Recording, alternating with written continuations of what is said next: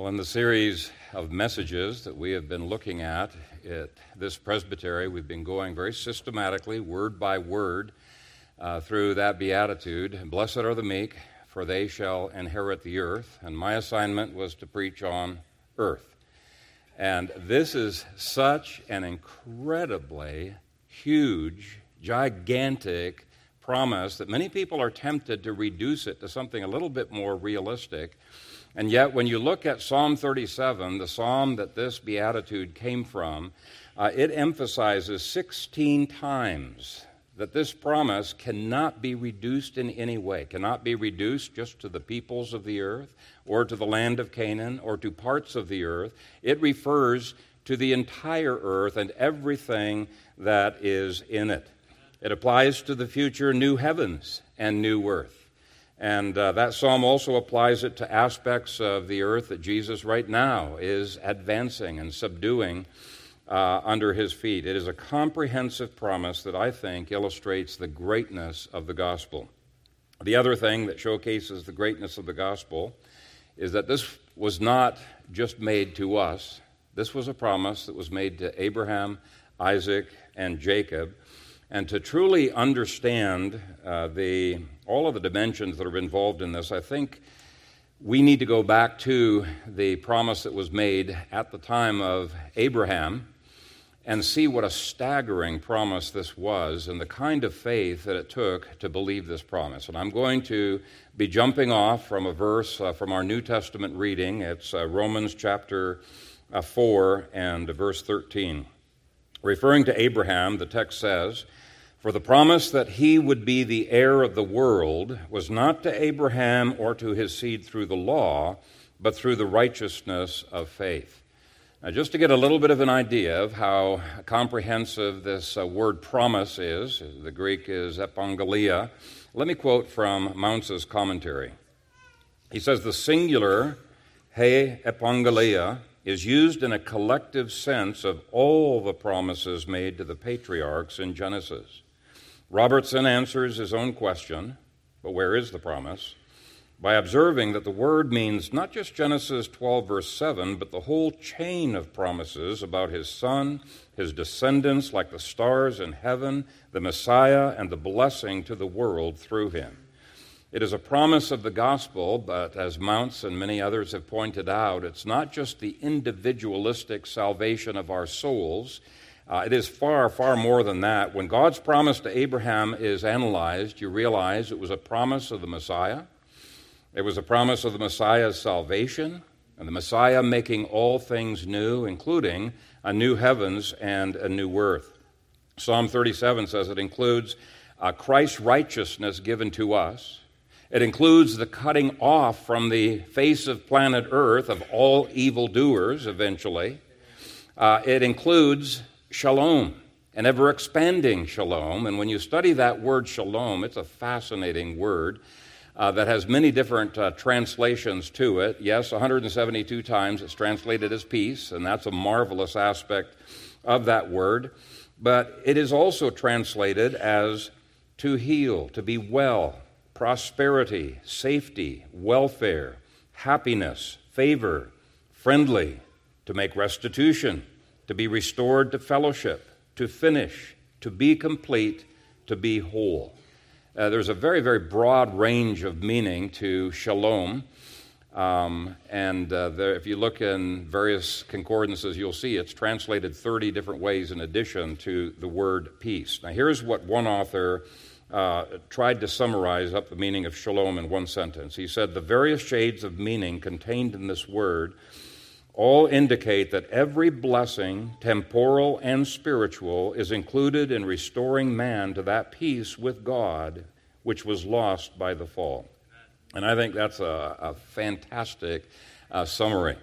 Uh, God's shalom reverses everything that was lost in the fall. Um, one of my favorite Christmas hymns is Joy to the World, and in verse 3, it says, No more let sins and sorrows grow, nor thorns infest the ground. He comes to make his blessings flow far as the curse is found, far as the curse is found, far as, far as the curse is found. I love that. And um, just as God promised Abraham that he and his seed would inherit the land forever, Psalm 37 says all of the implied uh, promises would be forever and ever without end.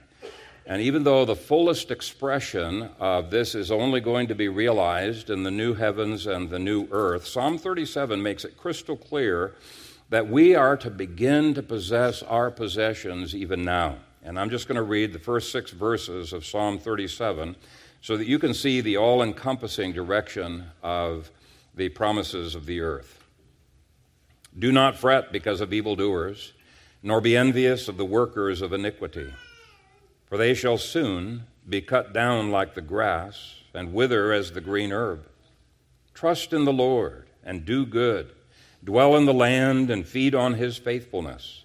Delight yourself also in the Lord, and he shall give you the desires of your heart. Commit your way to the Lord. Trust also in him, and he shall bring it to pass. He shall bring forth your righteousness as the light and your justice as the noonday. And, and, my point is that the promise of the gospel is so comprehensive, as Romans 8 says, this redemption even applies to our body it applies to everything that is travailing and groaning in bondage uh, in this uh, sad fallen world. He begins with the individual in Romans 4, and he expands outward toward everything on this earth that the individual touches. And so I want to tease apart Romans chapter 4, verse 13, to get a picture of just how big this gospel promise of earth and world really is. First of all, uh, the good news being promised to Abraham was so big that there was absolutely no way that Abraham uh, could earn it. It must be received meekly by faith. To put any of our own righteousness or our own merit into the, this equation makes a mockery of how big, how stupendously big this promise really is. It is utterly unearnable. So, reading Romans 4 13 through 15. For the promise that he would be the heir of the world was not to Abraham or to his seed through the law, but through the righteousness of faith. For if those who are of the law are heirs, faith is made void and the promise made of no effect, because the law brings about wrath. For where there is no law, there is no transgression. You cannot inherit this gospel renewed cosmos through the law. Barrett says, Law, though good in itself, is so closely bound up with sin and wrath that it is unthinkable that it should be the basis of the promise.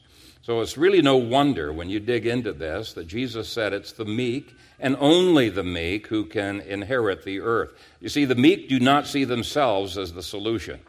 Uh, the meek seek those things which are above, where Christ is, seated at the right hand uh, of the Father. The meek are representatives of the kingdom of heaven which is invading planet Earth, and they are asking not their own will be done. That's not how we pray. It's your will be done on earth as it is in heaven. So grace comes from heaven, it transforms the earth and makes the earth inheritable.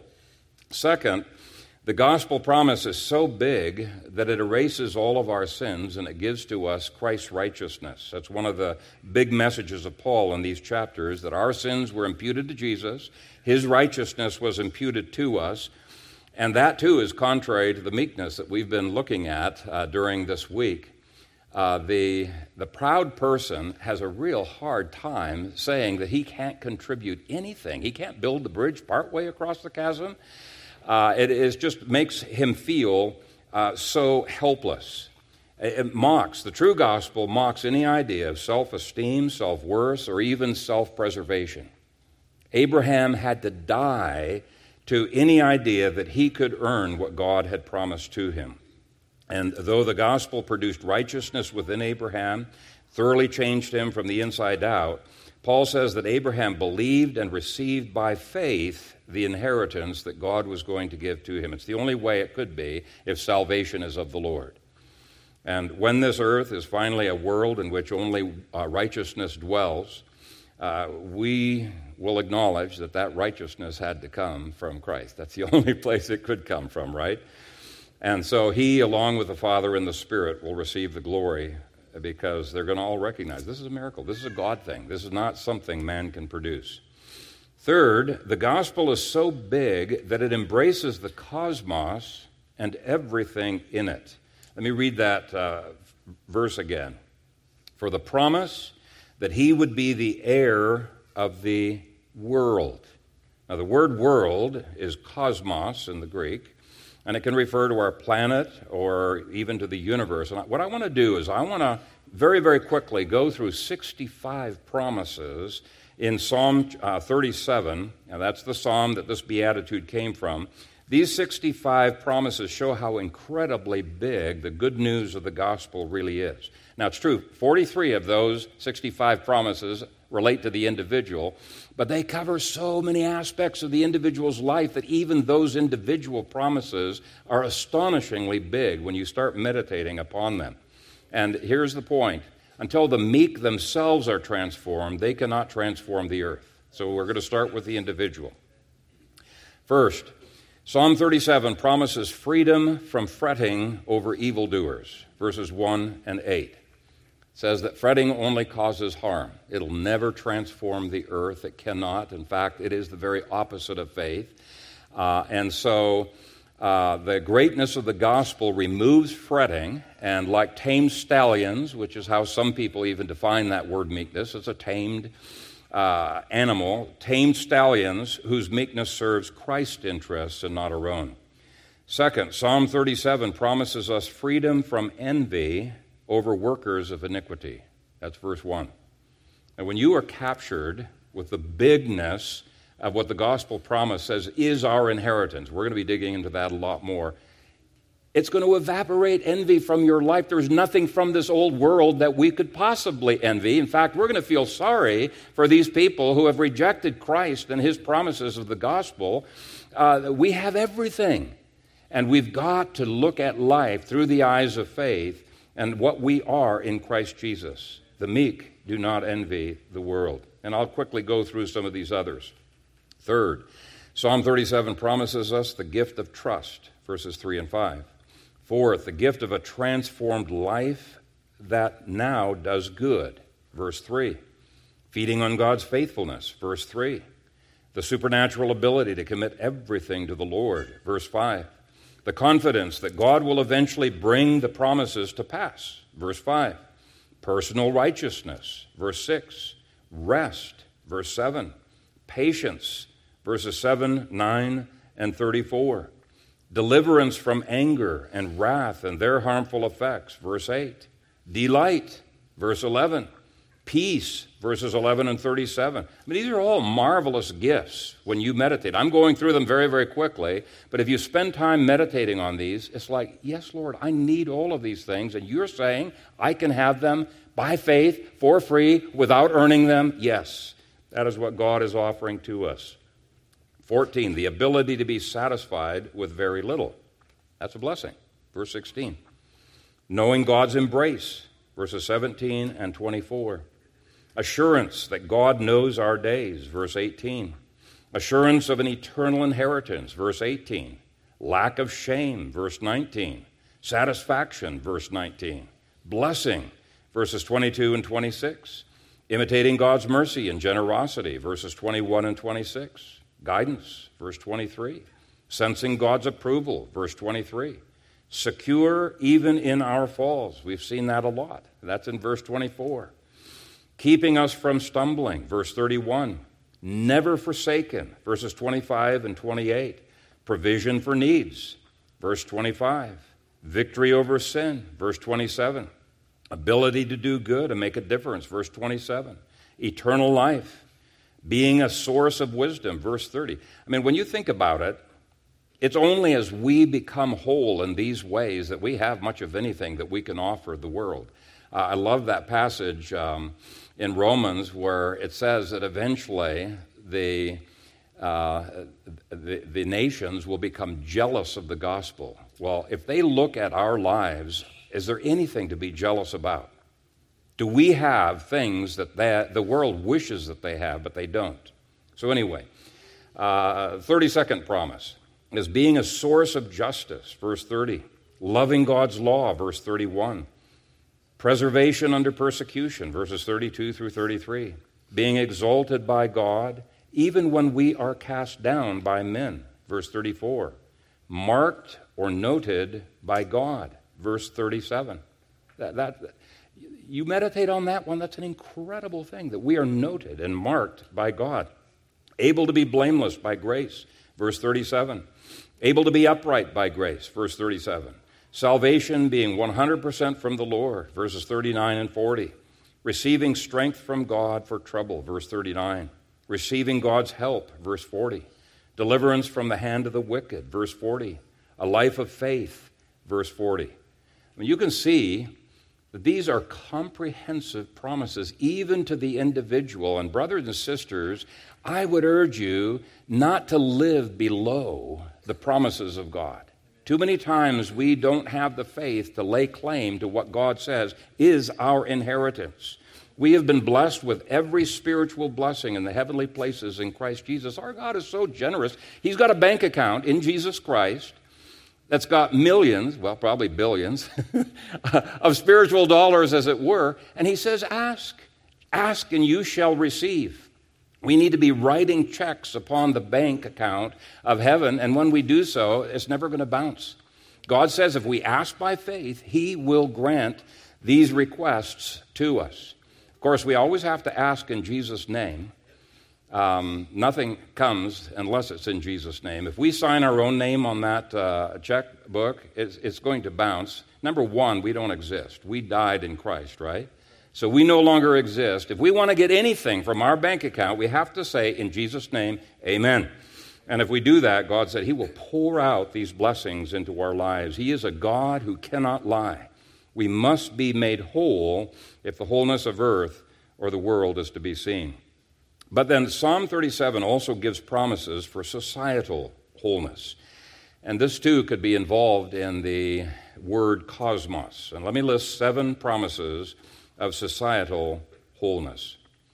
First, the eventual disappearance of the wicked. Verses 2 9, 10, 20, 28, 35, and 36. He has to repeat it a lot of times because I think we have a hard time believing this one, right? He says, I'm going to keep hammering this home. It will happen. It will happen. Uh, the way these promises are worded, I do not think how we, uh, that we can have anything less than a vision of a world in which righteousness dwells. And we're going to see that in eternity, certainly. But some of these verses are saying there's going to be a gradual approaching to that as Jesus puts all things underneath his feet. The second promise is the advancement of righteousness like light. Verse 6. Light starts off in the morning very dimly, but it gradually grows and grows until you got the brightness of the noonday. And then the second phrase of verse 6 gives the third promise advancement of justice as bright as noonday sun. And so this promises a gradual extension of the kingdom of light. And it can only be that way when we refuse to hide our light under a bushel. Uh, Gordon Conwell Seminary's got a, a study center that does a lot of statistics on evangelism and on world missions, and they say that there are 2.5 billion Christians worldwide. That's a huge growth in terms of numbers. But if there really are that many Christians around, they must not be being very good at being light and being salt.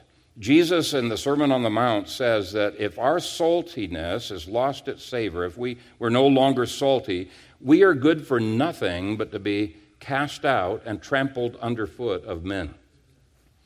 Well, is the church under the boot of humanism? I think it is. And society is under the boot of, of the humanists, not because Christians are a tiny minority, we are, but because Christians are failing to be salt and light. You know, we could be a small number, but if we take the covers off of those Gideon lamps, the enemy will flee, because greater is he who is with us than he who is in the world. And so the light of the kingdom growing from dimness to the brilliance of noonday sun. Fourth, abundance of shalom, verse 11. Now, we've already defined shalom as the reversal of everything that was lost to Adam and Eve. And so, verse 11 is promising an abundance of that reversal on planet Earth. It's a pervasive shalom. Do we have the faith to believe that that is even possible? It won't happen without faith because Jesus does not honor us, he honors Jesus. God does not honor us, I should say. He honors Jesus. It's only as we stop having faith in ourselves or lack of faith in ourselves and we feel terrible about ourselves and our faith is fixed on Jesus that things begin to uh, change around. We need to have faith directed towards Christ and we'll see these promises being fulfilled. Fifth, an increase of wisdom, verse 30. Sixth, justice, verse 30. Seventh, the righteous ones eventually being exalted in the earth. That's verses 34 and 37. And I would say, I would add here that it's not as if Satan's kingdom and God's kingdom are growing equally in parallels, the way some people um, uh, look at it, but I see Christ's kingdom growing at the expense of Satan's kingdom. That's the way it has to be. And so listen to the five promises of judgment on all evil. First, and this is an important one on the final day of history, in the future, God will right all wrongs on the day of judgment against the wicked, verses 12 through 13 and verse 38. And to that end, the next promise says, we can rest assured God is currently keeping accounts of all of those wrongs. That's verses 12 through 13. When the righteous are being persecuted, that persecution is not ignored by God. It is heaping up judgment on the wicked until their cup of iniquity is full. Third, God will bring a just recompense against every wicked person. Verses 12 through 15 and verse 17. Fourth, God will eventually cut off all persecution. Verse 15. Well, that sure hasn't happened yet, but we're looking forward to it happening. And fifth, since God's curse is on the wicked, they will not prosper forever. Verse 22. But then come the six verses that promise that the meek shall inherit the earth. And I've summarized them into three general promises. First, inheriting the earth, verses 9, 11, 22, and 29. A second, dwelling in the land forever, verse 29. And then third, abundance of shalom in the earth, verse 11. Now, if you read and study those promises, you are bound to have your faith increasing. In fact, I highly recommend you memorize this psalm. It's, uh, it's worth memorizing. But as John Murray and Mounce and many others have pointed out, God's promises to Abraham, even though they were fewer in number, are just as comprehensive in scope. Paul was not exaggerating when he said that the promise to Abraham was that he would inherit the cosmos, however you want to interpret that word uh, cosmos. It was a promise, I believe, that he would inherit the universe. And as Randy Alcorn points out so well in his marvelous book, how many have read the, his book on heaven? Wow, you have missed out. That is a marvel. That's my favorite book on heaven, Randy Alcorn's book. It's really, really great. But um, he points out that we were made by God to enjoy the physical universe, to explore the physical universe, and to take dominion over the physical universe throughout all of eternity. And since we were prepared to do that in eternity, we might as well get busy and start taking dominion right now and enjoying the physical creation right now. God is not rescuing us from the physical. That is a heretical Greek Gnostic uh, viewpoint. Now, we're going to inherit the physical, and God is preparing us to that end through every scientific, ecological, agriculture, chemical, any other enterprise that you might be involved in. We should glory in God's creation. We should take dominion of God's creation right now if we're going to be inheriting this creation throughout eternity. And yes, there are going to be people playing music. Probably won't be, well, maybe it will be my favorite enterprise in heaven. I don't know. Uh, there will be people playing music, but I am convinced that people are going to be taking every imaginable kind of dominion and learning constantly about God and about His creation uh, forever and ever. And so Psalm 37 commands us right now to dwell in the land, to feed on His faithfulness, to delight ourselves in the Lord as He gives us the desires of our heart. We have an incredibly generous God, and the earth is one of his gifts. But here comes a problem that many people have noted. Hebrews 11 says that Abraham, Isaac, and Jacob didn't get what they promised, not everything. And we think, oh, did God fail on his promise? Uh, yes, they got a lot of personal promises, but Hebrews 11:13 says, "These all died in faith, not having received the promises, but having seen them afar off, were assured of them, embraced them, and confessed that they were strangers and pilgrims on the earth." So did God lie to Abraham? No.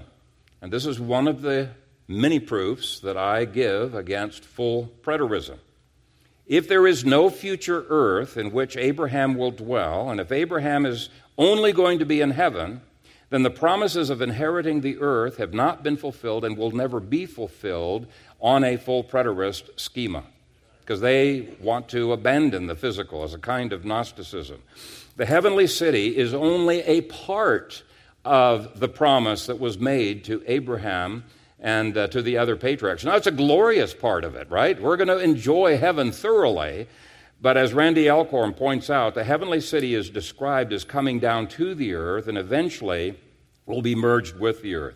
God has many, many promises about the transformation of terra firma, the earth, and all that is in it. And so there's an already and a not yet that must be affirmed about this beatitude that we've been looking at uh, during this week. The not yet of the equation is that Abraham didn't possess his inheritance of Canaan, nor did Isaac, nor did Jacob. Now, it's true, some of their descendants did uh, through Joshua, but um, the promise was not just made to Joshua, the promise was made to Abraham. And so, unless God raises Abraham from the dead, which his promise obligates him to do, Abraham will never have fully entered into the promises that God gave to him. There will be a 100% renewed new heavens and new earth in which only righteousness dwells. This is ultimately what God's promise was about, and that shows how gigantically huge the good news of the gospel really is. Abraham and his spiritual seed will inherit the cosmos, a renewed cosmos that includes the earth. So you could think of Canaan as being a down payment. You know, uh, if you get the whole house, you've got the down payment too, right?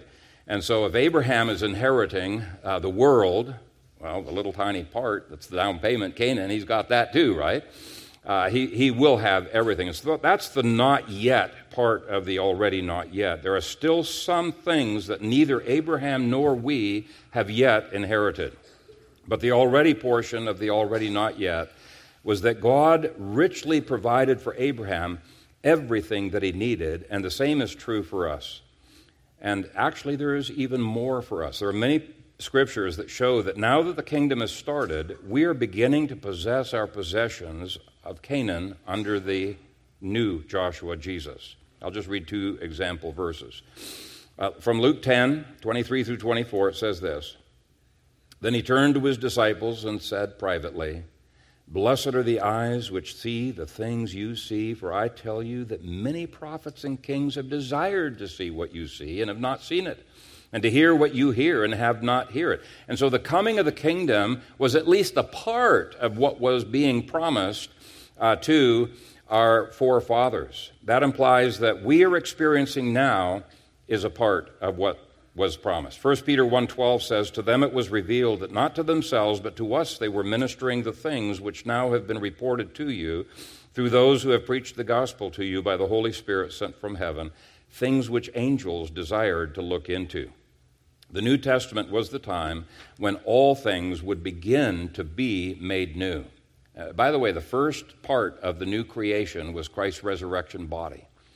That's the first of the new creation. And from that time forward, Jesus is beginning to subdue all things under his feet until every feature of Psalm 37 is fulfilled. And that's what 1 Corinthians 15 says. He has to remain at the right hand of the Father until what? All enemies are put under his feet. And Colossians 1 says much the same. I'm going to read a fair bit of this Colossians 1.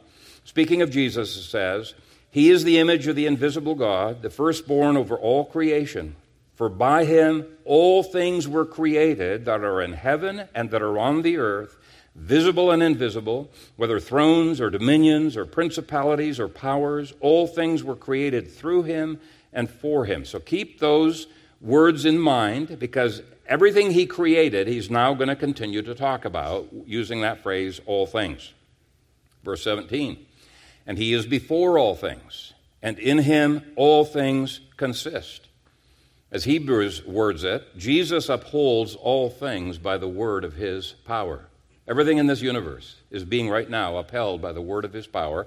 Uh, the the uh, um, uh, what are they called? Electrons Uh, could not circle around the nuclei. You, you, could not have gravity working. You could not have the planet circling if Jesus was not upholding all things by the word of his power. And the point is, Jesus is the center of this universe, and Jesus must be the center of our worldview.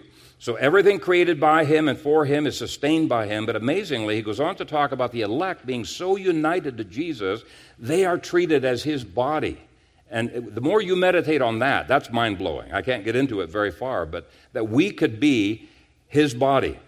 He is the head of the body, the church, who was the beginning, the firstborn from the dead, that in all things he may have the preeminence.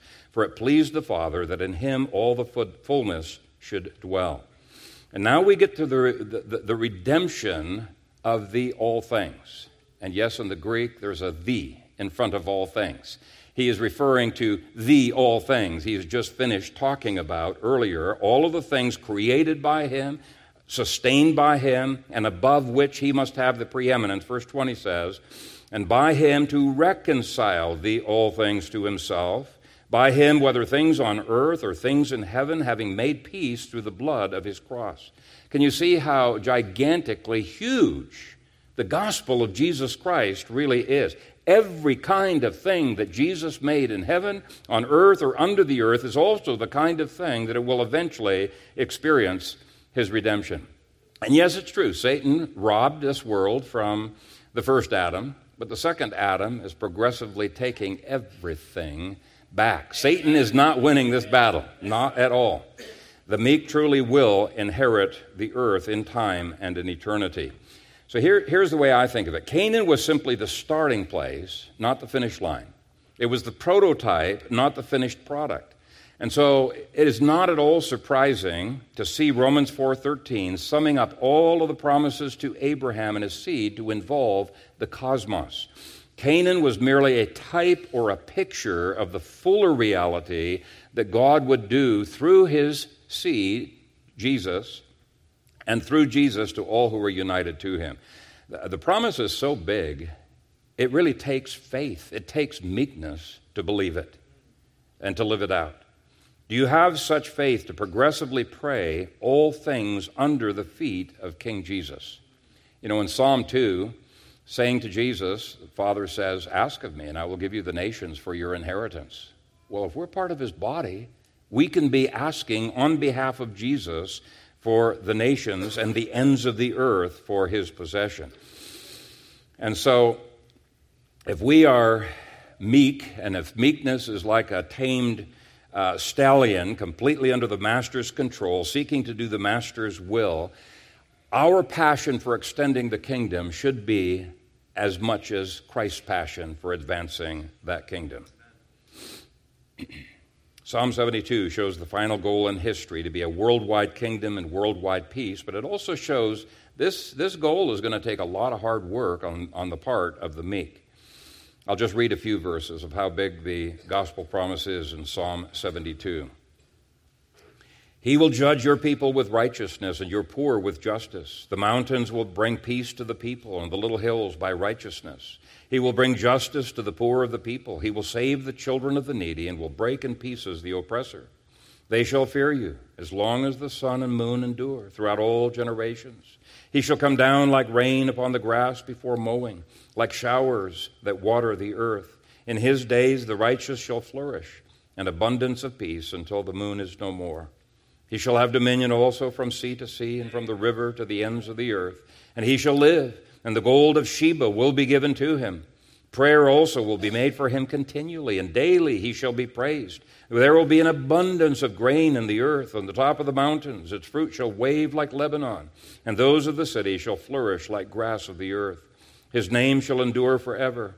His name shall continue as long as the sun, and men shall be blessed in him. All nations shall call him blessed. Blessed be the Lord God, the God of Israel, who only does wondrous things. And blessed be his glorious name forever. And let the whole earth be filled with his glory. Amen and amen. amen. Now, now that we've seen how big it is, what difference should that make?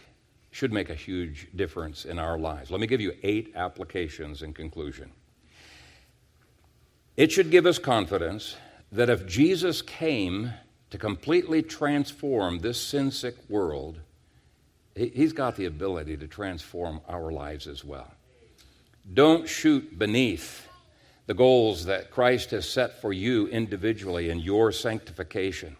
Believe that the same Spirit who raised up Jesus from the dead is right now at work in your mortal bodies. That's what Romans says, right? Second, it can also give us confidence. God cares about our bodies, He cares about the physical world. We are not Gnostics. If Christ's goal is to redeem all things, we can begin applying His redemption to all that we are and have and all that we do, including even our bodies.